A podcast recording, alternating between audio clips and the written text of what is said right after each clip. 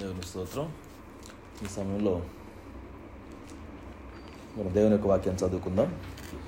యోహాను సువార్త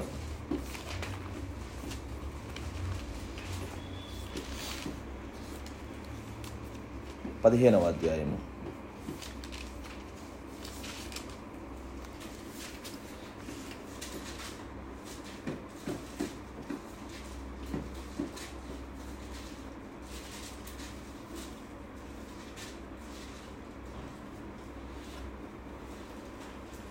మొదటి నుండి 8 వచనాల వరకు చదువుకుంటాం.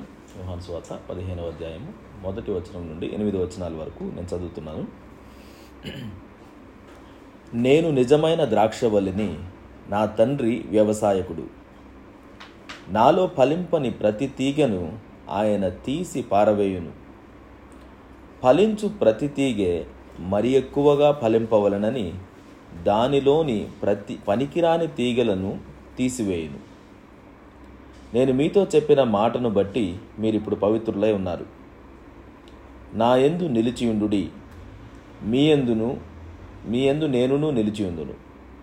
తీగె ద్రాక్షావల్లిలో నిలిచి ఉంటేనే గాని తనంతట తానే ఎలాగూ ఫలింపదో, అలాగే నా యందు నిలిచి ఉంటేనే కానీ మీరును ఫలింపరు. ద్రాక్షవల్లిని నేను, తీగెలు మీరు. ఎవడు నా యందు నిలిచియుండునో, నేను ఎవని యందు నిలిచియుందునో వాడు బహుగా ఫలించును. నాకు వేరుగా ఉండి మీరేమీ చేయలేరు. ఎవడైనను నా యందు నిలిచియుండని ఎడల వాడు తీగవలే బయట పారవేయబడి ఎండిపోవును. మనుషులు అట్టి వాటిని పోగు చేసి అగ్నిలో పారవేతురు, అవి కాలిపోవును. నా యందు మీరును మీ యందు నా మాటలును నిలిచియుండిన ఎడల మీకేది ఇష్టమో అడుగుడి, అది మీకు అనుగ్రహింపబడును. మీరు బహుగా ఫలించుట వలన నా తండ్రి మహిమపరచబడును. ఇందువలన మీరు నా శిష్యులగుదురు. చిన్న ప్రార్థన చేసుకుందాం. పరిశుద్ధుడా, మీకు వందనాలు. నీ వాక్యాన్ని మేము చదువుకున్నాం. నీ వాక్యంలో నుంచి మేము జాగ్రత్తగా కొన్ని విషయాలని అర్థం చేసుకోవడానికి ప్రయత్నిస్తుండగా పరిశుద్ధాత్మ దేవ, మీరు మమ్మల్ని ఒప్పింప చేయండి. మాకు మీరు నేర్పించండి. మేము నడవలసిన మార్గాన్ని మీరు మాకు బోధించండి. మీరు మాతో ఉన్నందుకు మీ కృతజ్ఞతాస్తుతులు చెల్లించుకుంటూ యేసుక్రీస్తు నామములో ప్రార్థిస్తున్నాం తండ్రి, ఆమేన్. 8వ వచనం చదువుతున్నాను. మీరు బహుగా ఫలించుట వలన నా తండ్రి మహిమపరచబడును. ఇందువలన మీరు నా శిష్యులగుదురు. మనం శిష్యులుగా ఉన్నాము అనంటే మనకున్నటువంటి ప్రధానమైనటువంటి గోల్, మనం ఏం చేసేదాన్ని బట్టైనా ప్రధానంగా దాని మోటివ్ ఏమై ఉండాలి అని వాక్యం చెప్తుందంటే, ఏమని చెప్తుందండి? వర్స్ 8లో నా యందు మీరు బహుగా ఫలించుట వలన నా తండ్రి మహిమపరచబడు. దేవుడు మహిమపరచబడాలి అంటే, దేవుడు మహిమపరచబడాలంటే ఎలా మహిమపరచబడతాడు? ఎలా మహింపరచబడతాడు? బహుగా ఫలించడం వలన. మనం అంటాం, దేవా నువ్వు మహింపరచబడాలి, నా ద్వారా, నా జీవితం ద్వారా నువ్వు మహింపరచబడాలి, నేను చేసే దాని ద్వారా నువ్వు మహింపరచబడాలి, నేను చేసే నిర్ణయాల ద్వారా నువ్వు మహింపరచబడాలి, నేను జీవించే విధానం ద్వారా నువ్వు మహింపరచబడాలి. మహింపరచబడాలి అని అంటే ఎలా మహింపరచబడతాడు? మనం బహుగా ఫలించడం వల్ల. ఆయన చెప్తున్నాడు, నేను మహిమపరచబడాలి అని అంటే మీ జీవితంలో నేను కోరుకునేటువంటిది మీరు ఏం చేయాలి? ఫలించాలి. ఫలించాలి. ఫలించడం అంటే ఏంటి? మీ దృష్టిలో ఫలించడం అంటే ఏంటి?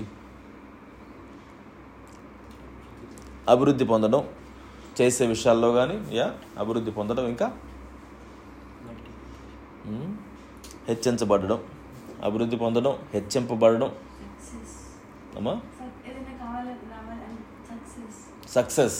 సక్సెస్ఫుల్గా ఉండడం. మంచి వర్డ్ అది. సక్సెస్ఫుల్గా ఉండడం అంటే నేను అభివృద్ధి పొందుతున్నాను. నేను ఐ యు బీయింగ్ సక్సెస్ఫుల్? బాగుందా నీ పని ఎలా ఉంది? బాగా నడుస్తుందా అంటాం. అంటే ఏమంటున్నాం?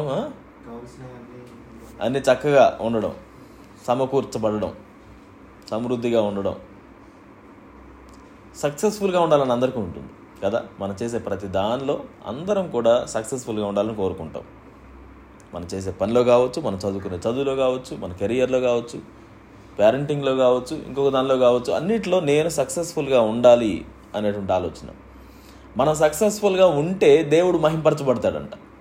ఆయన మహింపరచబడడం వలన ఆయన అంటున్నాడు, ఇందువలన మీరు నాకు శిష్యులగుదురు.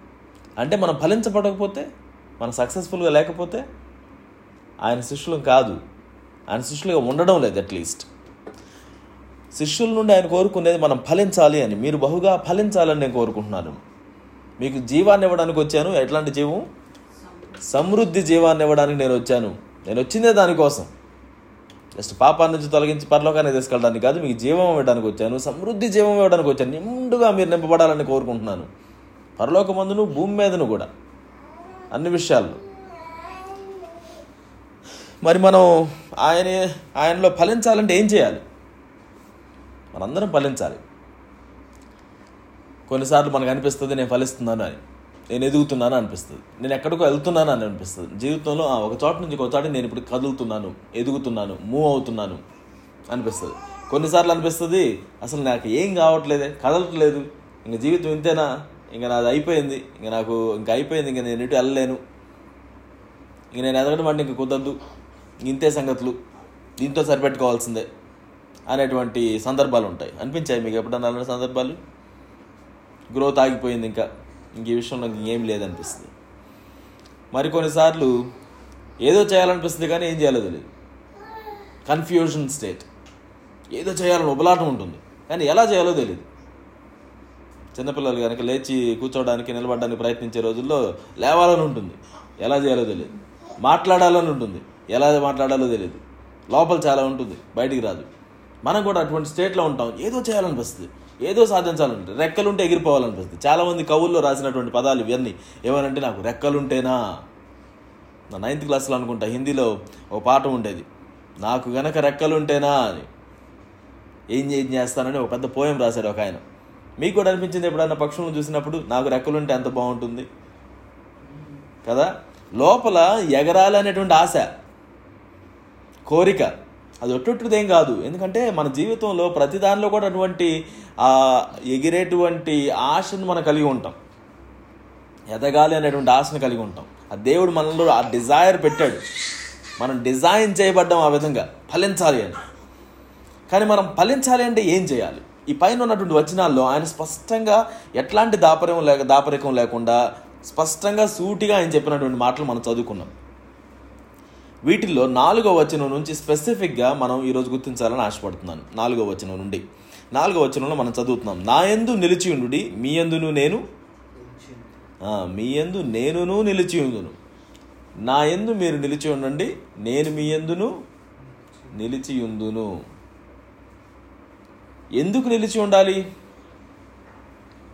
ఎందుకు నిలిచి ఉండాలి? అసలు నిలిచి ఉండడం అంటే ఏంటి? ఇంగ్లీష్లో అబాయిడ్ అని ఉంటుంది. Abide in me, I in you. Abide, in other words stay in me. నాలో నిలిచి ఉండండి అంటే నాతో జీవించండి అని అర్థం. నిలిచి ఉండండి, జీవించండి. ఎందుకు జీవించాలి అని అంటాడు. అక్కడ నుంచి 4వ వచనం తర్వాత, తీగ ద్రాక్షవల్లిలో నిలిచి ఉంటేనే కానీ తనంతట తానే ఏలాగు ఫలింపదో అలాగే నాయందు నిలిచి ఉంటేనే కానీ మీరును ఫలింపరు. చాలా స్పష్టంగా ఒక తీగ ద్రాక్షవల్లికి, ద్రాక్ష చెట్టుకి అంటకట్టబడి ఉంటేనే, దానికి అతుక్కొని ఉంటేనే ఇది ఫలిస్తుంది. ఒకవేళ అది అతుక్కొని ఉండకపోతే ఇది ఫలించదు. సింపుల్. నాలో మీరు అంటు కట్టబడి ఉంటేనే, నాతో మీరు ఉంటేనే, నాతో పాటుగా మీరు జీవిస్తేనే మీరు ఫలిస్తారు. నాతో పాటుగా మీరు లేకపోతే మీరు ఫలించరు. అంతేగా, చాలా స్పష్టంగా చెప్పాడు ఆయన. ఇంకా ఆయన ఏం చెప్తాడు? ద్రాక్షవల్లిని నేను, తీగలు మీరు. దీనిలో మీరు కన్ఫ్యూజ్ కావద్దు. నేను ద్రాక్షవల్లిని, నేను చెట్టుని, మీరు నాకు అతికించబడేటువంటి తీగలు. తీగను తీసేస్తే ద్రాక్షవల్లికి ఏమన్నా ప్రాబ్లం వస్తుందా? చెట్టుకి ఇంకా ఇది కాకపోతే ఇంకో తీగ వచ్చింది. ఒక్కోసారి మనం అనుకుంటాం, నేనే సోర్స్ అనుకుంటాం. మనకు ఒకటి ఇది ఉంటుందన్నమాట, నేను కనుక లేకపోతే ఇంకేం జరుగుతుందని అనిపిస్తుంది. ప్రపంచం మొత్తం కూడా ఏమనిపిస్తుంది, నేనే మొత్తం సోర్స్ అన్నట్టుగా. కానీ స్పెసిఫిక్గా ఆయన చెప్తున్నాడు, నేను ద్రాక్షవల్లిని. నువ్వు ఇది మాత్రం గుర్తుపెట్టుకో, నేను ఐఎమ్ ద హెడ్, నేను ద్రాక్షవల్లిని, మీరు తీగలు. తర్వాత ఆయన ఏమంటున్నాడు, ఎవడు నాయందు నిలిచియుండునో నేను ఎవనియందు నిలిచియుందునో వాడు బహుగా ఫలించును. అగపలుస్తాడు. నాయందు ఎవడు నిలిచి ఉంటాడో, నేను ఎవనియందు నిలిచి ఉంటానో ఖచ్చితంగా ఫలిస్తాడు. మామూలుగా కాదు, బహుగా ఫలిస్తాడు. జస్ట్ ఫలిస్తాడు కాదు, బహుగా ఫలిస్తాడు. అక్కడ వెంటనే ఇన్స్ట్రక్షన్ చెప్తాడు ఆయన, హెచ్చరిక, నాకు వేరుగా ఉండి మీరేమియూ చేయలేరు. పొరపాటును కూడా ఆలోచించకండి నాకు పక్కనుండి మీరు ఏదైనా సాధించగలుగుతారని.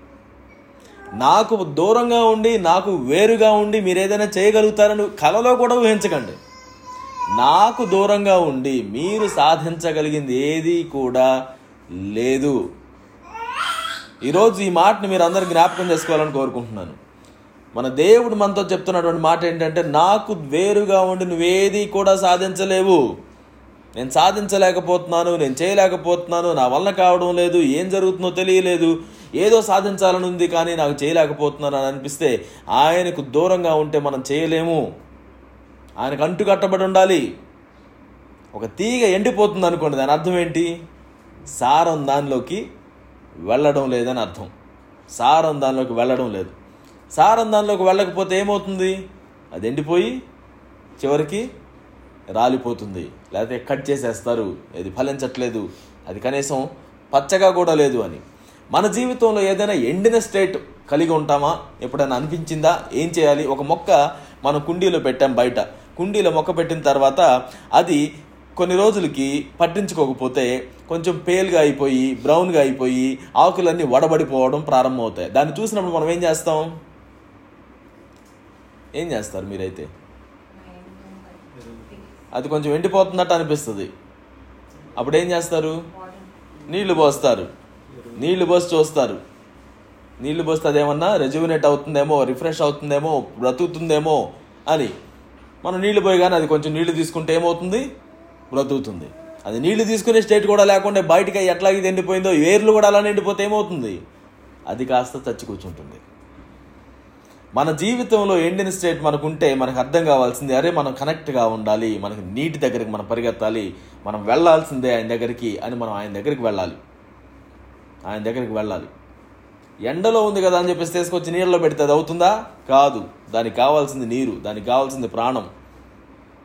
దేవుని దగ్గరికి మనం వెళ్ళడం అంతే అవసరం. మన ఆత్మీయ ప్రయాణంలో, మన జీవన సరళిలో మన జ్ఞాపకం చేసుకోవాల్సింది, ఆయనతో నేను లేకుండా ఉన్నట్లయితే, నాలో ఆయన లేకుండా ఉన్నట్లయితే నేను ఏది సాధించలేను. ఆయనకు వేరుగా ఉండి మనం ఏది కూడా చేయలేము అని ఎంతో బల్లగుద్దినట్లుగా స్పష్టంగా ఆయన చెప్పిన మాటని ఈరోజు మనం గుర్తుపెట్టుకోవాలని కోరుకుంటున్నాను. ఆయనకు వేరుగా ఉండి నేనేం చేయాలి? ఆయనలో నేను నిలిచి ఉండాలి, ఆయన నాలో నిలిచి ఉండాలి. అంటే ఎలా చేయాలి దాన్ని? ఆయన ఏంది నేను నిలిచి ఉంటున్నానా లేదా అనేది నాకు ఎలా అర్థమవుతుంది? ఆయన ఏంది నిలిచి ఉండడం అంటే ఏంటి? ఎలా నిలిచి ఉండాలి? ఇదే వాక్యాన్ని మనం మెసేజ్ ట్రాన్స్లేషన్లో చదివితే యోహాను సువార్త 15:4 అక్కడేమని ఉంటుందంటే, live in me, live in me అని ఉంటుంది. అంటే నాలో జీవించండి అని ఉంటుంది. దాని తర్వాత ఉంటుంది, make your home in me, make your home in me just as I made a home in you. Make your home in me, దాని అర్థం ఏంటంటే నాలో మీరు ఇల్లు కట్టుకోండి, నన్నే మీరు ఇల్లుగా చేసుకోండి, నేను మిమ్మల్ని ఎలాగైతే ఇల్లుగా చేసుకున్నానో అని చెప్తాడు. నా యందు మీరు నిలిచి ఉండండి అంటే live in me, make your home in me. మనం ఒక ఇంటిని మన హోమ్గా మార్చుకోవాలంటే ఏం చేస్తాం? గూగుల్లోకి వెళ్ళి how to make a home అంటే how to build a home చెప్తారు. ఎవరు how to make a home చెప్పరు. ఒక కుటుంబాన్ని, ఒక గృహాన్ని కట్టడం అంటే గృహాన్ని ఎలాగ సిమెంట్తో కడతారో చెప్తారు తప్పితే ఆ గృహాన్ని మన గృహంగా ఎలా మార్చుకోవాలో చెప్పడం చాలా కష్టం. ఎవరైనా కొత్తగా వచ్చినప్పుడు ఏం చెప్తాం? Make comfortable, make yourself at home అని చెప్తాం. అంటే ఏం చెప్తున్నాం? కొంచెం కంఫర్టబుల్గా ఉండండి, ఇది మీ ఇల్లే అనుకోండి అని చెప్తాం. తెలుగులో ఇది మీ ఇల్లే అనుకోండి, మొహమాట పడకండి అని చెప్తాం. కానీ ఒకటి మన ఇల్లుగా మార్చుకోవాలంటే ఏం చేయాలి? ఉదాహరణకి ఒకటి మన ఇల్లుగా మార్చుకోవాలంటే బహుశా మొట్టమొదటిగా మనం దాన్ని చూస్ చేసుకోవాలి. ఈ ఇంటిని మనం చూస్ చేసుకునేటప్పుడు ఎన్ని సెర్చ్ చేసామో చూస్ చేసుకోవాలి. మనకి అనుకున్నటువంటి విధానంలో ఉన్నాయా లేవా అని చూస్ చేసుకోవాలి. చూస్ చేసుకున్న తర్వాత ఏం చేస్తాం, ఇంట్లోకి వచ్చిన వెంటనే దాన్ని క్లీన్ చేసుకుంటాం, బాగా క్లీన్ చేసుకుంటాం. క్లీన్ చేసుకున్న తర్వాత ఏం చేస్తాం, you start caring for it. Clean చేసిన తర్వాత అప్పటి నుంచి మళ్ళీ దుమ్ము పడుతుందంటే ఒప్పుకుంటారా? లేదు. ఇంకేదైనా చేస్తుంటే ఒప్పుకుంటారా? ఆహా, కేర్ఫుల్గా ఉండడానికి ప్రయత్నిస్తాం. Start caring for it. ఎందుకని? You want to be comfortable. You choose it, you clean it, you care for it, and then you be comfortable at it. ఒక హోమ్ని మనం తయారు చేసుకునేటప్పుడు దెన్ ఒకసారి అలా చేసుకున్న తర్వాత ఆ ఇంటికి రోజు రాగానే మనకు ఎలా అనిపిస్తుంది? ఆహామయ్యా వచ్చేసాను. బయట ఎక్కడికి నువ్వు వెళ్ళినా, ఎటు తిరిగినా ఇంటికి వచ్చేటప్పటికే ప్రశాంతంగా ఉంటుంది. ఇంటికి వచ్చేసాం చాలు, ఇంకా బయట ఏమైపోయినా ఏం జరిగినా ఇంకా ఇంట్లో ఉన్నాం తర్వాత సంగతి. బయట ఇంకెక్కడ ఉన్నది, ఎంత గొప్ప దానిలో ఉన్నా, ఏ ప్లేస్లో ఉన్నా, ఎంత గొప్ప పెద్ద పెద్ద హోటల్లో ఉండొచ్చు, ఇంకొకళ్ళ ఇంట్లో మంచి ఇంకా మన ఇంటికంటే పెద్ద ఇంట్లో కూడా ఉండొచ్చు, కానీ మనకు అంత కంఫర్టబుల్గా అనిపించదు. ఎందుకంటే అది నాది కాదు. నాది అనేటప్పటికి నువ్వు దానిలో పనిచేసావు, పనిచేసి ఇది నా దానిగా మార్చుకున్నావు. నాకు ఇష్టమైన దగ్గర పెట్టుకున్నాను, ఏదంటే అక్కడ, ఎక్కడ కావాలి అక్కడ పెట్టుకున్నాం, మనకి ఇష్టం వచ్చినటువంటి విధానంలో. నీలో రైట్ అండ్ రాంగ్ ఏం లేదు, నాకు నచ్చినట్టుగా నేను చేసుకుంటా. ఒక గృహాన్ని మనం చేసుకుంటాం. ఆయన అంటాడు, నన్ను మీ గృహంగా మార్చుకోండి, బీ కంఫర్టబుల్ ఇన్ మీ. నన్ను మీరు ఏదో ఒక పరాయి వ్యక్తిగా, ఒక ఆత్మలాగా, ఎక్కడో ఉన్నటువంటి ఒక వ్యక్తిలాగా అలా చూడకండి. నన్ను మీ గృహంగా చేసుకోండి. Live in me, make me a home to you. That's what he says. Make your home in me. Example ga ane mantadante, just as I made home in you, I made home in you. Ayana manlo intini erpaadu chesukunnadu anta. Aa vakyam line cheptundi, ayana manlo intini erpaadu chesukunnadu. Ela manam cheptam kada, nenu neeku aalayamai unnanu, nu na endu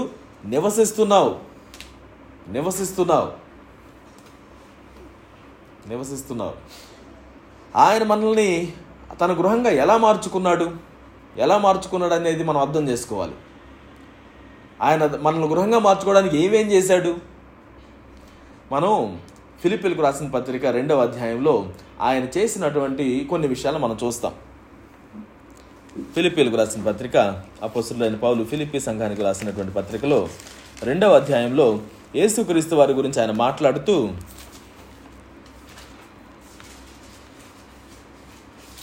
ఐదవ వచనంలో నుండి ఆయన యొక్క మనసు గురించి చెప్తాడు. క్రీస్తు యేసునకు కలిగిన ఈ మనస్సు మీరును కలిగి ఉండుడి. ఆయన దేవుని స్వరూపము కలిగిన వాడై ఉండి దేవునితో సమానముగా ఉండుట విడిచిపెట్టకూడని భాగ్యమని ఎంచుకొనలేదు, కానీ మనుషుల పోలికగా పుట్టి దాసుని స్వరూపమును ధరించుకుని తన్ను తానే రిక్తునిగా చేసుకొనెను. మరియు ఆయన ఆకారమందు మనుషుడుగా కనబడి మరణము పొందునంతగా, అనగా సిలువ మరణము పొందునంతగా విధేయత చూపిన వాడై తన్ను తాను తగ్గించుకొనెను. ఆయన చేసింది ఏంటంటే, ఆయన మనల్ని తన గృహంగా మార్చుకోవడానికి ఆయన తన్ను తాను ఎంతగా తగ్గించుకున్నాడు. దేవునిగా ఉండాల్సినటువంటి వ్యక్తి అదొక పెద్ద భాగ్యం అని చెప్పేసేటువంటి విధంగా కూడా కన్సిడర్ చేయకుండా మన కోసం దిగి వచ్చాడంట. రిక్తుడిగా చేసుకున్నాడు, ఎంప్టీడ్ హిమ్సెల్ఫ్ అని చదువుతాం. అంటే తన్ను తాను మొత్తం ఖాళీ చేసుకున్నాడు, శూన్యపరుచుకున్నాడు. తనకున్నటువంటి క్రెడిట్స్, తనకున్నటువంటి ఆ టైటిల్స్ అన్నిటిని కూడా తీసేసి ఒక సాధారణమైన వ్యక్తిగా ఆయన చేసుకొని అంటున్నాడు, నేను నిన్ను నా గృహంగా మార్చుకోవాలనుకుంటున్నాను, కంఫర్టబుల్గా నీలోనే ఉండాలనుకుంటున్నాను, నన్ను నేను తగ్గించుకొని వచ్చాను. ఇంకా వాక్యం ఏం చెప్తుందంటే, మనల్ని ఆయన ధనికులుగా చేయడం కోసం ఆయన దరిద్రుడాయను అని చదువుతాం. In order that he make us rich, he became poor. మనం ఏం చేయొచ్చు? ఆయన మనల్ని హోమ్గా మార్చుకోవడానికి తను తానుగా రిక్తునిగా చేసుకున్నాడు, పూర్గా చేసుకున్నాడు, దరిద్రుడిగా చేసుకున్నాడు. So that we would be rich in him, we would be rich in him. ఆయన యొక్క మహిమ కోసం, మనం ఫలించడం కోసం మనం ఏం చేయొచ్చు?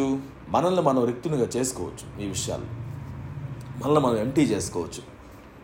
మనం ఎంటీ చేసుకొని ఆయన స్థానానికి వెళ్ళాలి.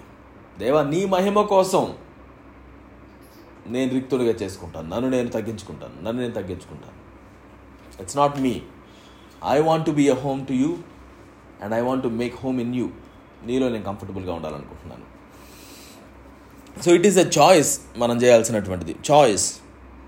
ఆయనకు మహిమను చెల్లించడం, ప్రతిదీ ఏం చేసినా ఆయనకు మహిమను చెల్లించగలడానికి మనం చాయిస్. ఫలించాలి. దేవా, నీ యందు నేను నిలిచుంటే ఫలించాలి. నీ యందు నిలిచి ఉన్నానా లేనా. ఆయన యందు నిలిచి ఉండడానికి మనం అహర్నిశలు ప్రయాసపడాలి.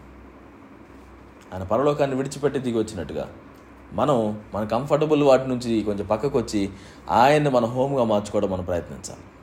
ఆయనకున్న ప్రతి కంఫర్ట్ నుంచి దూరంగా వచ్చాడంట, అన్నిటి నుంచి కూడా.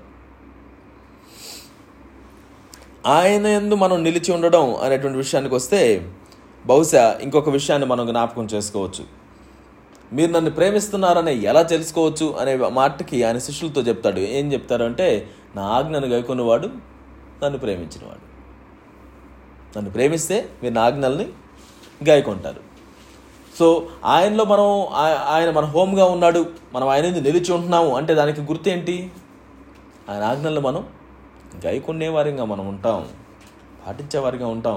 అది చిన్నవైనా పెద్దవైనా ఆయన ఆజ్ఞలను గైకొనేటువంటి వారిగా మనల్ని మనం సిద్ధపాటు చేసుకుంటాం.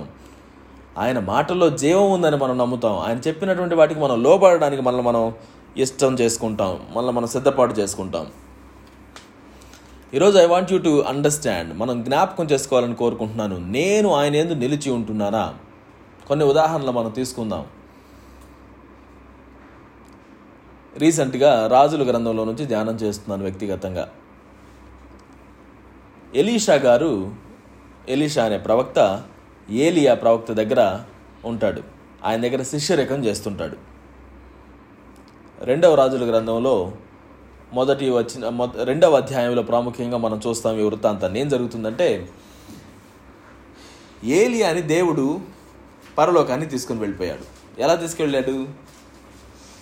మరణించకుండానే. దేని మీద తీసుకెళ్ళాడు? రథముల మీద తీసుకెళ్ళాడు, అగ్నితో కూడినటువంటి రథములతో తీసుకెళ్ళాడు. అలా తీసుకువెళ్ళిపోయే ముందుగానే వీళ్ళందరికీ తెలిసిపోయింది అది దేవుడు తీసుకెళ్తాడు. అది తెలుసా మీకు ఈ విషయం? అది అకస్మాత్తుగా అప్పటికప్పుడు జరిగిపోయింది కాదు, దేవుడికి ఆయనకి మధ్యలో కాదు, అక్కడున్న వాళ్ళందరికీ కూడా తెలుసంట. ఎలా అంటే, ఎలీషా దగ్గరికి ఎలీషా ఏలియా కలిసి ఒక చోటకి వెళితే అక్కడ కొంతమంది శిష్యులు ఉంటారు, ప్రవక్తల శిష్యులను పిలుస్తారు. ఒక్కో చోట కొన్ని స్కూల్స్ ఉన్నాయి అప్పటికి, స్కూల్స్ ఫర్ ది ప్రాఫిట్స్. వాళ్ళు అందరు శిష్యులు కలిసి వచ్చి ఎలీషా దగ్గరకు వచ్చి చెప్పేవాళ్ళు, మీ గురువుని దేవుడు తీసుకెళ్ళిపోతున్నాడంట, తెలుసా నీకు అని అడిగేవాళ్ళు. అడిగితే ఆయన అంటాడు, నాకు తెలుసు, మీరు ఊరుకోండి అనేవాడు ఆయన. వాళ్ళు ఇంకో చోటికి వెళితే అక్కడ కూడా వాళ్ళు అదే మాట అంటారు, ఇదిగో నీ గురువుని ఆయన దేవుడు పరలోకానికి పరమునకు తీసుకెళ్తాడంట ఈరోజు, మరి తెలుసా నీకు అంటే, నాకు తెలుసు మీరు ఊరుకోండి అనేవాడు. ఈ మధ్యలో జరిగిన ఒక సంఘటన ఏంటంటే, వీళ్ళు ఒక చోట నుంచి ఒక చోటకి ట్రావెల్ చేసేటప్పుడు ప్రతిసారి కూడా ఆ మధ్యకాలంలో ఏలియా ఎలీషాని చూసి చెప్తాడు, నువ్వు ఇక్కడే ఉండు నాయనా, నేను ఇదిగో పలానా పట్టణానికి వెళ్ళాలి, నువ్వు ఇక్కడే ఉండు, నేను వెళ్తాను అంటాడు. అలా చెప్పిన ప్రతిసారి ఎలీషా ఏమనేవాడంటే, నా జీవంతోడు దేవుని జీవంతోడు, నీ జీవంతోడు నా జీవంతోడు, ఏదో మొత్తానికి ప్రామిస్ చేసుకుంటా అని అంటాడు, నేను నిన్ను విడిచిపెట్టను, నేను నీతోటే ఉంటాను. ఒక చోట నుంచి ఇంకో చోటికి వెళ్తాడు. అక్కడికి వెళ్ళిన తర్వాత అక్కడ కూడా అదే ఆయన అంటాడు, అయ్యా నేను ఇంకో చోటికి వెళ్తున్నాను, నువ్వు ఇక్కడ ఉండు, నువ్వు బాగుంది, ఇక్కడ ఉండు, ఇక్కడ చాలామంది శిష్యులు ఉన్నారు, నువ్వు ఇక్కడ ఉండు, ఇక్కడ పనిచేయి అని అంటాడు. నేను మాత్రం నిన్ను వదిలిపెట్టాలి, నువ్వు ఎక్కడికి వెళ్తే నేను అక్కడికి వస్తాను. ఇంకో చోటికి వెళ్తాడు, అక్కడ కూడా అదే అంటాడు ఆయన, ఇక్కడ ఉండు నాయన, గురువే చెప్తున్నాడు శిష్యుడికి, నువ్వు ఎక్కడుండు.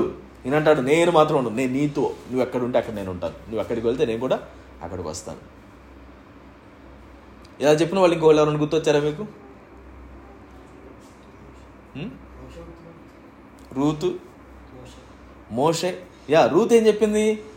ఆ నయోమి చెప్తుంది, అమ్మా అందరూ చనిపోయారు, నా భర్త చనిపోయాడు, మీ భర్తలు చనిపోయారు, మీరు బయలుదేరండి, ఇంకా చక్కగా మరి మీ జీవితాన్ని మీరు జీవించండి అంటే ఓర్పాలు వేసి వెళ్ళిపోయిందంట తోడి కోడలు.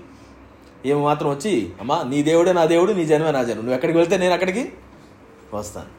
మోషే ఏం చెప్పాడు దేవుడితో? దేవుడు అన్నాడు అంటే సాక్షాత్తుగా, ఇదిగో మోషే, ఇదిగో వీళ్ళని తీసుకుని వెళ్ళు, ఇంకా వెళ్ళు అంటే ఇటు అంటాడట, ఏ నువ్వు వస్తున్నావా, నువ్వు రాకపోతే నేను వెళ్ళను, నువ్వు ఎక్కడుంటే నేను అక్కడ ఉంటాను, నువ్వు వస్తేనే నేను వెళ్తాను, నేను నీతో ఉంటాను. స్టే ఇన్ హిమ్, ఆయనతో నిలిచి ఉండడం. I will stay with you, I will abide in you. నేను నీతో పాటుగా ఉంటాను, నీ దగ్గరగా ఉంటాను, నిన్ను వదిలిపెట్టి నేను ఎక్కడికి వెళ్ళను. ఎంతమందిని నడిపించమని మోషేకి దేవుడు చెప్పినప్పుడు వెళ్ళడానికి ఆయన ఇష్టపడలా. నేను నీతో ఉంటాను, నువ్వు వస్తే నేను వెళ్తాను అంతే.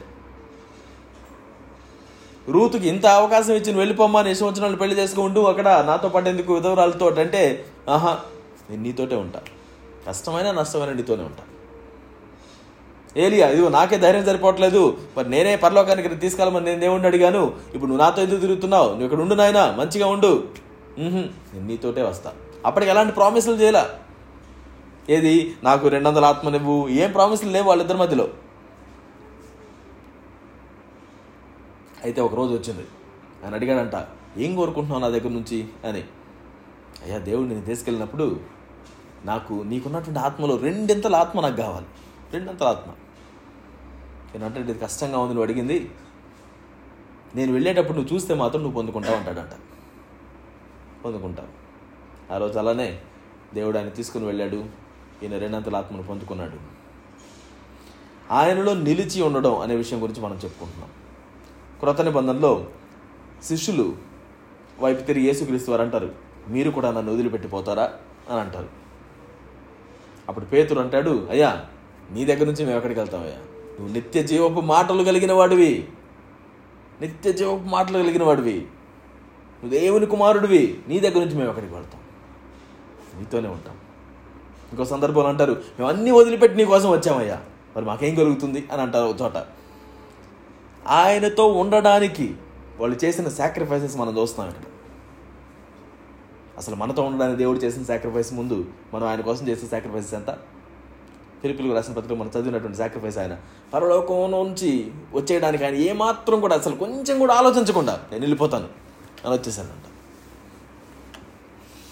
నేను మీ యందు నిలిచి ఉండడానికి ఎలాగైతే ప్రయత్నించానో నా యందు నిలిచి ఉండడానికి కూడా మీరు అలానే ప్రయత్నించండి. Make your home in me just as I made a home in you. మనం ఆయన వైపు తిరిగి నాలో రండి అని మనం అడిగినగానే ఆయన మనతోనికి వచ్చేసి మన జీవితంలో ఉండడానికి ఆయన శాయశక్తిలో ఉండిపోతున్నాడు. మనం ఆయన ఎలా ట్రీట్ చేసినప్పటికీ కూడా హీ వాంట్స్ దాట్. వాక్యం చెప్తుంది కదా, be filled with the spirit, ఆత్మ చేత నింపబడి ఉండండి, ఆత్మ పూర్ణులై ఉండు. అదే ఇంకో చోట చదువుతాం, ఆత్మను దుఃఖపరచకుడి. మనం ఆయన దుఃఖపెట్టినా బాధ పెట్టినా ఆయన మాత్రం మన జీవితంలో అలానే ఉంటున్నాడు, ఎంత కష్టపెట్టినా కూడా. కానీ కొన్నిసార్లు మనం మాత్రం దేవుని సన్నిధిలో ఆయన మీద ఆధారపడడం ప్రారంభించి కొన్నిసార్లు మనకి నచ్చనివి జరిగినప్పుడు, మనకి ఇష్టమైనవి జరగనప్పుడు, మన కోరికలు నెరవేరినప్పుడు, మనకి ఏదో కోపం వచ్చినప్పుడు దేవుణ్ణి దూషించేస్తాం, దేవుని దగ్గర నుంచి ఎక్కడికి వెళ్ళిపోతాం. అలాంటి సందర్భాలు జరుగుతున్నాయి మన జీవితంలో. అపనమ్మకం వచ్చేస్తుంది, ఎందుకు ఇదంతా, ఎందుకు ఈ భక్తి, ఎందుకు ప్రార్థన చేయాలి, ఎందుకు వాక్యం చదవాలి, ఎందుకు ధ్యానించాలి, ఎందుకు కష్టపడాలి, ఎందుకు సేవ చేయాలి అనిపిస్తుంది. అని మనం అర్థం చేసుకోవాలి, మనలో ఆయన నిలిచి ఉండడానికి ఆయన ఎన్ని కాంప్రమైజెస్ చేస్తున్నాడు మన జీవితంలో ఉండడానికి, వదిలిపెట్టకుండా వెళ్ళడానికి, ఉండిపోవడానికి ఆయన అలానే నిర్ణయించుకొని ఉండిపోతున్నాడు, దుఃఖపడ్డా ఏం చేసినా కూడా. అందుకే వాక్యం చాలా చక్కగా మనల్ని చెప్తుంది, ఆత్మను దుఃఖపరచకండి. ఆయన ఎంత పవర్ఫుల్, ఆయన మనం దుఃఖపెట్టగలుగుతామా? ఆయన మనల్ని అంత ప్రేమిస్తున్నాడు, అంతగా దుఃఖపడతాడు కూడా. మనం ప్రేమించిన వాటి విషయంలోనే మనం దుఃఖపడతాం. ఈరోజు మనం జ్ఞాపకం చేసుకుందాం, ఆయన యందు మనం నిలిచి ఉంటేనే మనం ఫలిస్తాం. ఇర్మీయా గ్రంథంలో ఒక మాట ఉంటుంది,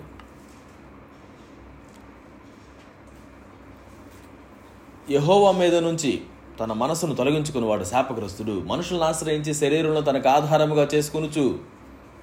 యెహోవా మీద నుంచి తన మనసును తొలగించుకున్నవాడు, తన హృదయం తొలగించుకున్నవాడు శాపగ్రస్తుడు. మనుషులను ఆశ్రయించాము దేవుని కంటే అని అంటే మనం ఆయన దగ్గర మనం కంఫర్టబుల్గా ఉండటం మానేసేస్తున్నాం, వీళ్ళ దగ్గర కంఫర్టబుల్గా ఉంటున్నాం. వస్తువుల మీద మనం కంఫర్టబుల్గా ఉండటం స్టార్ట్ చేసామంటే ఆయన దగ్గరకు మనం కంఫర్టబుల్గా ఉండటం మానేస్తున్నాం. ఎందుకంటే వీటితో మన సమయాన్ని గడిపేటువంటి విషయంలో మనం గమనించుకుంటే వీటితో మనం ఉంటున్నామా, ఆయనతో మనం ఉంటున్నామా అనేటువంటి దగ్గర మనకు అర్థమవుతుంది మనం దేని విషయంలో కంఫర్టబుల్గా ఉన్నామో, ఎవరితో కంఫర్టబుల్గా ఉన్నామో అనేటువంటిది. మనం ఆయనతో ఎంత కంఫర్టబుల్గా ఉండాలి అని అంటే ఆయన మీద అంతగా ఆధారపడతాం. ఆధారపడాలి. ఎవరి మనసు ఆయన మీద ఆనుకొని ఉంటుందో దేవుడు యెహోవా వారిని పూర్ణ శాంతి గల వారినిగా చేస్తాడు అని కూడా మన వాక్యంలో చదువుతాం. మన మనసు ఆయన మీద ఆనుకొని ఉంటే ఆయన ఏం చేస్తారంటే పూర్ణ శాంతి కలిగిన వారిగా, కొంచెమో గొప్ప కాదు, పూర్తి శాంతి కలిగిన వారికి దేవుడు మనం చేస్తాడు. శాంతి సమాధానాన్ని మన హృదయానికి దేవుడు అనుగ్రహిస్తాడు. ఈరోజు అసమాధానం, అశాంతి మన జీవితాల్లో ఎక్కువగా రావడానికి, కనపడడానికి ప్రయత్నిస్తూ ఉంటుంది. మన మనస్సును దేవుని మీద ఆనుకోవడం చేయడం అనేది మనం నేర్చుకోవాలి. ఆయన మీద అలైన్డ్గా ఉండాలి. మనం తూకం వేస్తాం చూడండి, రాయి, తూకపు గుండు రాయి. ఆ తూకం వేసేటప్పుడు అది కనుక కొంచెం దూరంగా ఉందనుకోండి గోడకి, ఏమవుతుందని అర్థం, ఈ గోడ సరిగా కట్టబట్టలేదని అర్థం. వెంటనే తాపి తీసుకొని తాపి మేస్త్రి అలా కొడతాడు, దాన్ని తీసుకెళ్ళి దగ్గరగా వెళ్ళిపోతుంది, సరళంగా వెళ్తుంది అని చెప్పేసి. అలా వచ్చినప్పుడు ఇది కరెక్ట్గా ఉంది, దీని మీద మళ్ళా కట్టచ్చు, ఇంకో రాయి పెట్టచ్చు. Now it can be strong. మనం ఆ తోకప్పుగుండు, దేవుని యొక్క తోకప్పుగుండుతో మనం దూరంగా వెళ్ళిపోతున్నాం, అశాంతితో ఊగులాడుతున్నాం, ఎక్కడికెక్కడ తిరుగుతున్నాం. దాని అర్థం పడిపోవడానికి సిద్ధంగా ఉన్నాం. Come back. ఆయనతో సమానంగా ఉండు. పూర్ణ శాంతి కలిగిన వారికి దేవుడు మనకు సహాయం చేస్తాడు. ఈరోజు ఈ విషయాలను మనం అర్థం చేసుకుందాం. దేవుని యందు మనం నిలిచి ఉండకుండా మనం ఏది కూడా సాధించలేం. ఆయన యందు నేను నిలిచి ఉంటున్నానా, ఆయన యందు నువ్వు నిలిచి ఉంటున్నావా? నీ జీవితంలో ఆయనతో నిలిచి ఉండడం సాధ్యమవుతుందా? లేకపోతే మనం ఇంకా మరి దేని మీదైనా ఆధారపడుతున్నామా? ఈ విషయాన్ని మనం జ్ఞాపకం చేసుకోవాలి. ఈ సంవత్సరం మనం ఒక వాగ్దానంగా మనం కీర్తన గ్రంథంలో నుంచి ఆ మాటను మనం చదువుకుంటున్నాం. కీర్తనలు 125 కీర్తన మొదటి వచనం, యెహోవా యందు నమ్మిక ఉంచువారు కదలక నిత్యము నిలుచు సియోను కొండవలే ఉందురు. కదలక నిలిచే సియోను కొండ, నిలవడం, అబైడ్, నిలిచి ఉండడం, సేమ్ పదం ఉపయోగించబడుతుంది ఇక్కడ. నా యందు నిలిచి ఉండుడి అన్నట్టుగా ఆయన యందు నమ్మిక ఉంచువారు కదలక నిత్యము నిలిచి ఉండే సియోను కొండలాగా ఉంటామంట. ఆయన యందు మనం నిలిచి ఉన్నప్పుడు మనం నిలిచి ఉంటాము. ఆయన అయితే మనలో నిలిచి ఉండడానికి ఆయన సిద్ధంగా ఉన్నాడు. ఆయన అంటున్నాడు, కొండలు ఎలాగైతే యెరూషలేము చుట్టూ ఉంటాయో నేను అలాగా మిమ్మల్ని ఆవరించి ఉంటాను. నా మీద మీరు ఆనుకుంటారా? నా మీద మీరు నమ్మకం ఉంచుతారా? నా మీద మీ యొక్క ఇష్టాన్ని పెట్టుకుంటారా? Now our choice. దేవుడు మన యందు నిలిచి ఉండడానికి, మనం ఆయన యందు నిలిచి ఉండడానికి మనం మన కంఫర్ట్ని మనం పక్కన పెట్టవచ్చా? Can you go to him?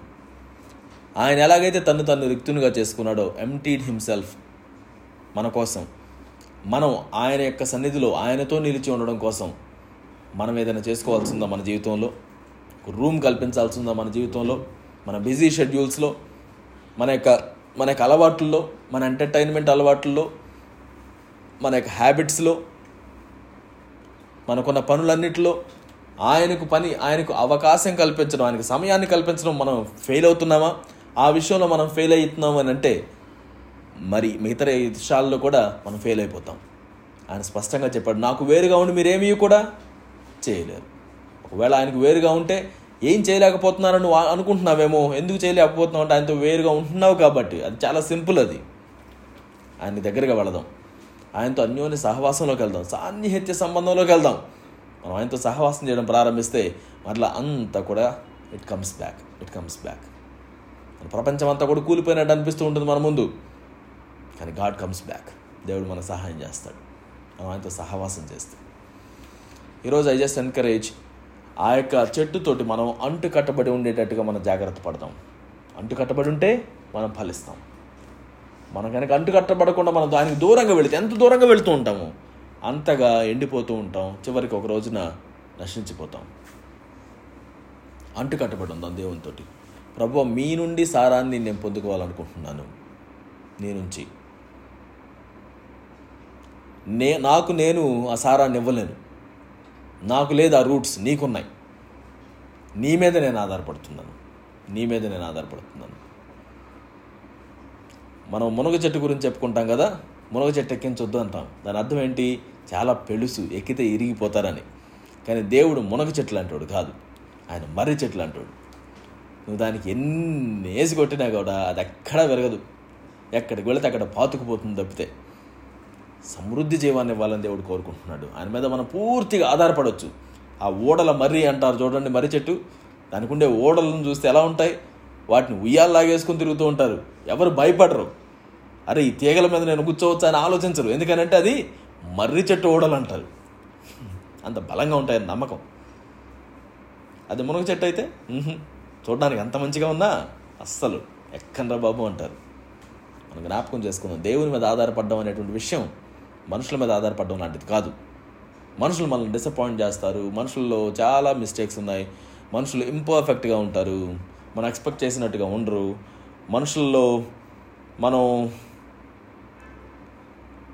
సమాధానాన్ని ఎక్స్పెక్ట్ చేస్తే అది రాదు, దేవుని దగ్గర నుంచి మాత్రమే వస్తుంది. అందుకే ఆయన అంటాడు మనుషులు ఇచ్చినట్టుగా నేను ఇవ్వడం లేదు అంటాడు. మనుషులు ఎవరు ఇవ్వలేరు, దాన్ని రాంగ్ ప్లేసెస్లో మనం వెతకూడదు. మనుషులు ఇచ్చినట్టుగా నేను ఇవ్వట్లేదు, ఆయన ఇచ్చేటువంటి సమాధానం ఆయన దగ్గరే దొరుకుతుంది. ఆయన అంటాడు సమరయ స్త్రీతో, నేను ఇచ్చే నీళ్లు తాగితే నీకు తప్పికోనమ్మా, ఎక్కడ దొరుకుతాయా నీళ్లు, నేనేస్తాను నీకు. రాంగ్ ప్లేసెస్లో వెతక్కు, తాడుంది కదా అని చెప్పేసి బావిలో దెక్కు, అక్కడున్నా కాదు నీళ్లు నీకు దప్పికి తీర్చేది, నా దగ్గరకు రా నీకు దప్పికి తీరుస్తాను. ఈరోజు మన దప్పిక చేత అలానే అలమటిస్తున్నామా, అసమాధానం చేత అలానే ఉంటున్నామా, ఏం జరుగుతుందో అర్థం కావడం లేదా, ఎటు వెళ్తున్నామో తెలియడం లేదా, ఫలింపు ఉందా లేదా అనేటువంటి అసహనంతో ఉన్నామా, ఆయన దగ్గరికి వెళ్దాం. సింపుల్, ఆయనతో మనం ఉండకుండా ఉంటే మనం ఫలించలేము. మనం ఫలించకపోతే దేవుడు మహిమ పొందడు, దేవుడు మహిమ పొందకపోతే మనం ఆయన శిష్యులుగా ఉండం. నీవు నేను ఆయన శిష్యులుగా పిలువబడ్డాం, ఆయన శిష్యులుగా వెంబడిస్తున్నాం, క్రైస్తవులంగా మనం చెప్పుకుంటున్నాం. జ్ఞాపకం పెట్టుకుందాం, మనం ఫలించాలని దేవుడు ఆశపడుతున్నాడు. ఆయనలో నిలిచి ఉంటే మనం ఖచ్చితంగా ఫలిస్తాం. ఈరోజు మళ్ళీ మనం సెర్చ్ చేసుకుందాం మన హృదయాల్ని. నేను దేవుని యందు నిలిచి ఉంటున్నానా? నిలిచి ఉండటం అంటే నన్ను నేను ఆయన యందు నిలిచి ఉండడానికి ప్రయత్నిస్తున్నానా? నా కంఫర్ట్స్ని వీటన్నింటిని పక్కన పెట్టి కొంచెం ఆయనతో సమయాన్ని గడపడానికి, ఆయనతో ఉండడానికి నాకు ఆ యొక్క జిజ్ఞాస ఉందా? నా లోపల నుంచి ఆ యొక్క డిజైర్ కనపడుతుందా లేదా? ఒకవేళ చచ్చిపోతే నేను ఎండిపోతున్నాను అక్కడే. అది మనకు కావాలి, అది మనం ఉంచుకోవాలి. నీళ్లు పోస్తే కూడా తాగకుండా ఆ మట్టి వదిలేసింది అనుకోండి, ఆ చెట్టు చచ్చిపోతున్నట్టుగానే మనం తాగేటువంటి వారిగా ఉండాలి. రెండవదిగా మనం ఆయన యొక్క మాటలకు లోబడేటువంటి వారిగా, ఆయన దగ్గరికి వెళ్ళి వినడం ఒక ఎత్తు అయితే, విన్న వాటికి లోబడడం మరొక ఎత్తు. దేవుని యొక్క వాక్యాన్ని ఓపెన్ చేసి చదవడం ఒక ఎత్తు అయితే, చదివినటువంటి దాన్ని అన్వయించుకోవడం మరొక ఎత్తు. రెండు కూడా ప్రాముఖ్యమైనవి. ఈరోజు మనం వాటిలో ఎక్కడన్నా ఆగిపోతున్నామా? లేకపోతే దేవునితో నీకున్నటువంటి సహవాసం సంతృప్తికరంగా ఉందా? ఉంటే దాన్ని బట్టి దేవునికి వందనాలు చెల్లించడం, ఎందుకంటే ఆయన దాన్ని పాసిబుల్ చేశాడు మన జీవితంలో. ఒకవేళ అది కనుక దెబ్బతిన్నట్టుగా ఉంటే మాత్రం ఖచ్చితంగా దాన్ని రిపేర్ చేసుకోవాలి, లేకపోతే మన ఫలింపుకే గండి పడుతుంది, మనం ఫలించం. ఏం చేసినా ఫలించం, ఎవ్వరి వలన కూడా ఫలింపు రాదు, ఆకాశం క్రింద ఎవ్వరి వలన కూడా ఫలింపు రాదు, ఎవ్వరి ద్వారా కూడా ఫలింపు రాదు, కేవలం ఆయన ద్వారా మాత్రమే మనం ఫలిస్తాం. ఈరోజు మనం ప్రార్థన చేసుకుందాం, దేవా నన్ను ఫలింప చేయండి అని అడుగుదాం. దానికంటే ముందుగా ఆయన ఎందుకు నేను నిలిచి ఉన్నానా లేదా అని చెక్ చేసుకుందాం. దేవునికి మనల్ని దూరం చేస్తున్నటువంటివి ఏంటి, వాటిని దూరం చేసుకుందాం. ఆయన ఎందుకు నిలిచి ఉందాం, బహుగా ఫలించుదాం, దేవుడు మహింపరచబడతాడు, మనం శిష్యులుగా మనం ముందుకు సాగలుగుతాం. ప్రార్థన చేసుకుందాం. ఈ సమయంలో పరిశుద్ధాత్మ దేవ మమ్మల్ని ఒప్పింపచేయండి, మేము నడవలసిన మార్గాన్ని మీరు మాకు తెలియజేయండి. ఈ సమయంలో నీ సన్నిధిలో కొన్ని నిమిషాలు మేము వేచి ఉంటుండగా మా ప్రతి ఒక్కరిని కూడా ప్రభువా వ్యక్తిగతంగా మేము మా యొక్క జీవన సరళిలో, లైఫ్ స్టైల్లో,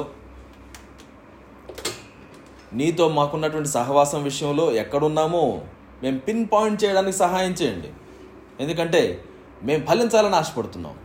ద ఇన్మేట్ డిజైర్ మా జీవితంలో అది మీరు పెట్టిన డిజైర్ అది, and we really want to be fruitful and multiply. మీరు మమ్మల్ని ఆశీర్వదించేశారు, but if you're not being that, something is wrong. మేము అంటు కట్టబడి ఉన్నామా లేదా అనే విషయాన్ని జాగ్రత్తగా చూసుకోవాలనుకుంటున్నాం. Bind us lord, bind us with the vine. ఆ ద్రాక్షవల్లితోటి ప్రభు మమ్మల్ని కట్టండి నాయన, కట్టండి ప్రభు, ఫలింపచేయండి నాయన, కట్టండి. మీ సారము మాలోనికి ప్రవహింపనివ్వండి అడుగుదాం దేవుణ్ణి. దేవుడు నిన్ను ఒప్పింపజేసిన ప్రకారంగా దేవుణ్ణి అడుగుదాం. వ్యక్తిగతమైనటువంటి నిర్ణయాలు ఇవి, వ్యక్తిగతమైనటువంటి సహవాసం ఇది. దేవా నీలో నేను ఫలించాలి, నిలిచి ఉండాలని కోరుకుంటున్నాను. ఆయన ఎందుకు నిలిచి ఉంటే మనం ఫలిస్తాం.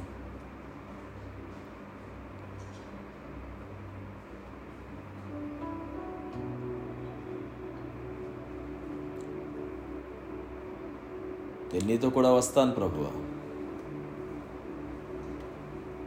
నేను నీతోనే ఉంటాను, నిన్ను విడిచి నేను దూరంగా వెళ్ళను.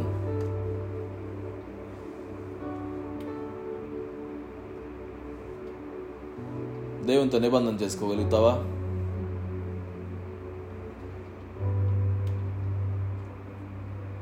మనం ఎటు తిరిగినా ఆయనే మనకు సోర్స్, మన విశ్వాసానికి కర్త, దాన్ని కొనసాగించేవాడు కూడా ఆయనే. ఆయన వైపు చూచుచు మన పరుగు పందెంలో ఓపికతో పరుగెత్తుదుము అని వాక్యం సెలవిస్తున్నట్టుగా డిజైర్ హిమ్, ఆయన్ని ఆశించుదాం, ఆయన్ని ఆశించుదాం.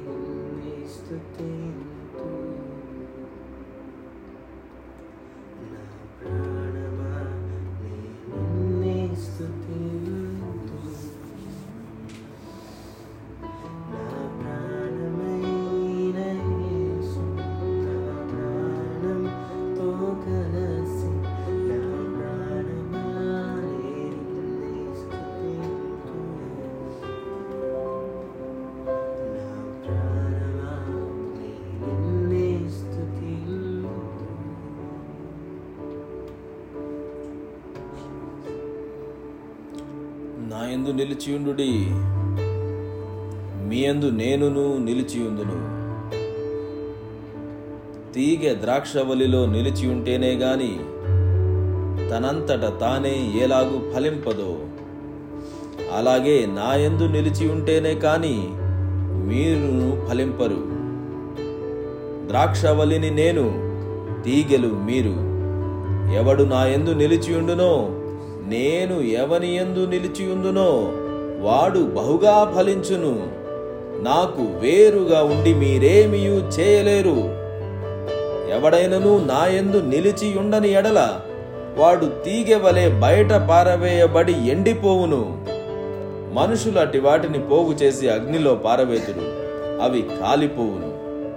నాయందు మీరును మీయందు నా మాటలును నిలిచియుండిన ఎడల మీకేది ఇష్టమో అడుగుడి, అది మీకు అనుగ్రహింపబడును. మీరు బహుగా ఫలించుట వలన నా తండ్రి మహిమపరచబడును. ఇందువలన మీరు నా శిష్యులగుదురు. తండ్రి నన్ను ఎలాగు ప్రేమించెనో నేను మిమ్మును అలాగు ప్రేమించితిని. నా ప్రేమ యందు నిలిచియుండుడి. నేను నా తండ్రి ఆజ్ఞలను గైకొని ఆయన ప్రేమయందు నిలిచి ఉన్న ప్రకారము మీరును నా ఆజ్ఞలు గైకొన్న ఎడల నా ప్రేమయందు నిలిచియుందురు. మీ యందు నా సంతోషము ఉండవలెననియు మీ సంతోషము పరిపూర్ణము కావలెననియు ఈ సంగతులు మీతో చెప్పుచున్నాను. నేను మిమ్మును ప్రేమించిన ప్రకారము మీరొకరినొకడు ప్రేమించవలననున్నది నా ఆజ్ఞ.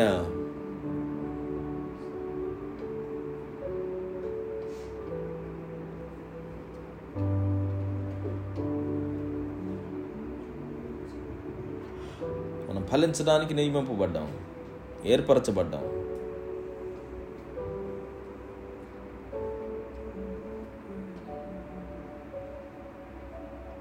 మీలో నిలిచి ఉంటాం ప్రభువా.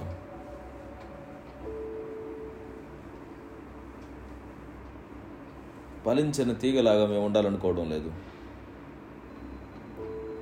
ఎండిపోయేటువంటి తీగలాగా మేము ఉండాలనుకోవడం లేదు.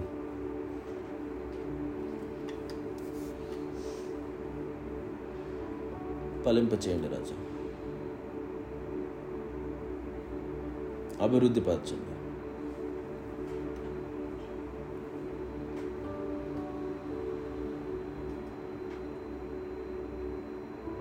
అపూర్ణ బలముతో, అపూర్ణ ఆత్మతో, అపూర్ణ హృదయంతో నిన్ను ప్రేమించడం, అలానే మా పొరుగు వారిని కూడా ప్రేమించగలగడం మీరు మాకు నేర్పించినటువంటిది. దానికి మేము లోబడ్డానికి ఇష్టపడుతున్నాం. మీరు ఇచ్చినటువంటి ఆజ్ఞ అదే అని మీరు సెలవిచ్చారు. అయ్యా, మేము మిమ్మల్ని ప్రేమిస్తాం నాయన. అయ్యా, మేము ఇతరులను కూడా ప్రేమిస్తాం ప్రభువా. ఏది ఏమైనప్పటికీ కూడా మీరిచ్చిన జీవంలో మేము పాలిభాగస్తులుగా ఉంటాం.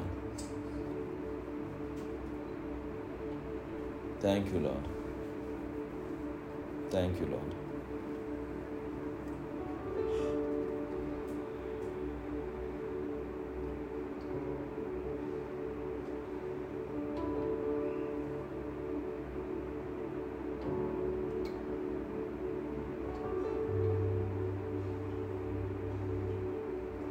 నా తట్టు తిరుగుడి, నేను మీ ఎద్దకు తిరుగుతాను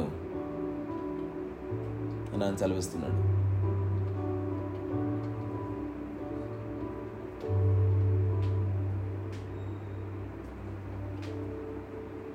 నా పేరు పెట్టబడిన నా జనులు తమను తాము తగ్గించుకొని తమ చెడు మార్గంలోనూ విడిచి,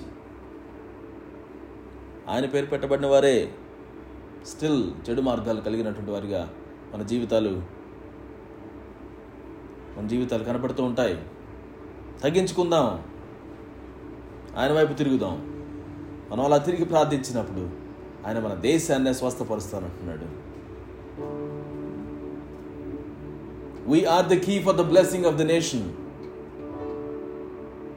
రాజ్యములు, దేశముల యొక్క ఆశీర్వాదానికి ఆ కీ మన దగ్గరే ఉంది. మనమే దానికి. Remain in him, remain in him, stay in him, live with him. ఆయనతో మనం జీవించగలిగితే, ఆ రోజు అబ్రహాం దగ్గర అన్నట్లుగా ఇదిగో 5 నీతిమంతులుంటే 10 నీతిమంతులుంటే నేను పట్టణాన్ని రక్షిస్తాను. నీతిమంతులు అంటే ఆయనతో ఉన్నటువంటి వారు, ఆయనతో కలిగినటువంటి వారు. నాతో జీవించేటువంటి 5 ఉంటే చాలు, ఈ పట్టణాన్ని నేను రక్షిస్తాను. మనం ఆయనతో జీవించినప్పుడు మనం రక్షకులంగా మారుతున్నాం. Thank you lord, thank you lord.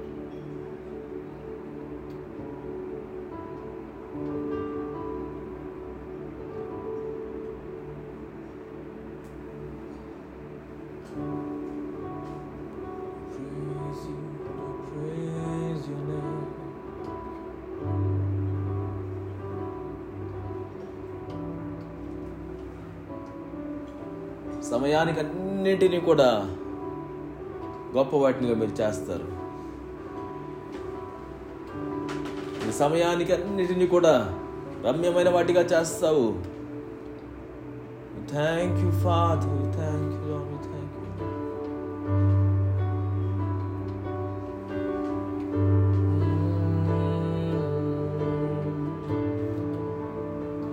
Help us to abide in you.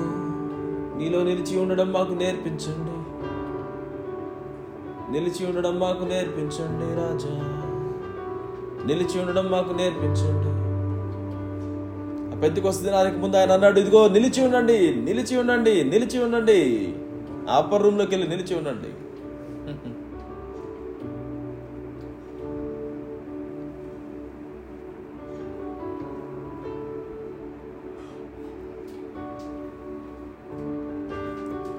In his time,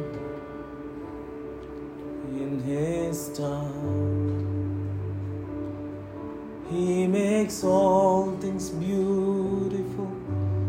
In his time, Lord,